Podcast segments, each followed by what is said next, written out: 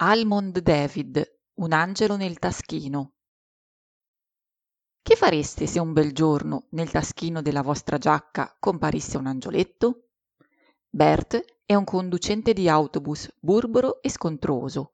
Una mattina, apparentemente come tutte le altre, sente nel proprio petto uno strano frullio. Sono le ali di un angelo piccino piccino, arrivato chissà come nella tasca della sua giacca. L'esserino è così irresistibile che Bert decide di portarlo a casa da sua moglie Betty. I due decidono di adottarlo e ribattezzarlo Angelino. Il mattino seguente Betty porta l'angelo nella scuola in cui lavora. Anche i bambini se ne innamorano perché Angelino non fa altro che sorridere e fare puzzette. Ma un esserino così speciale fa gola a molti e il perfido K e il suo capo tramano nell'ombra per rapirlo e venderlo al miglior offerente.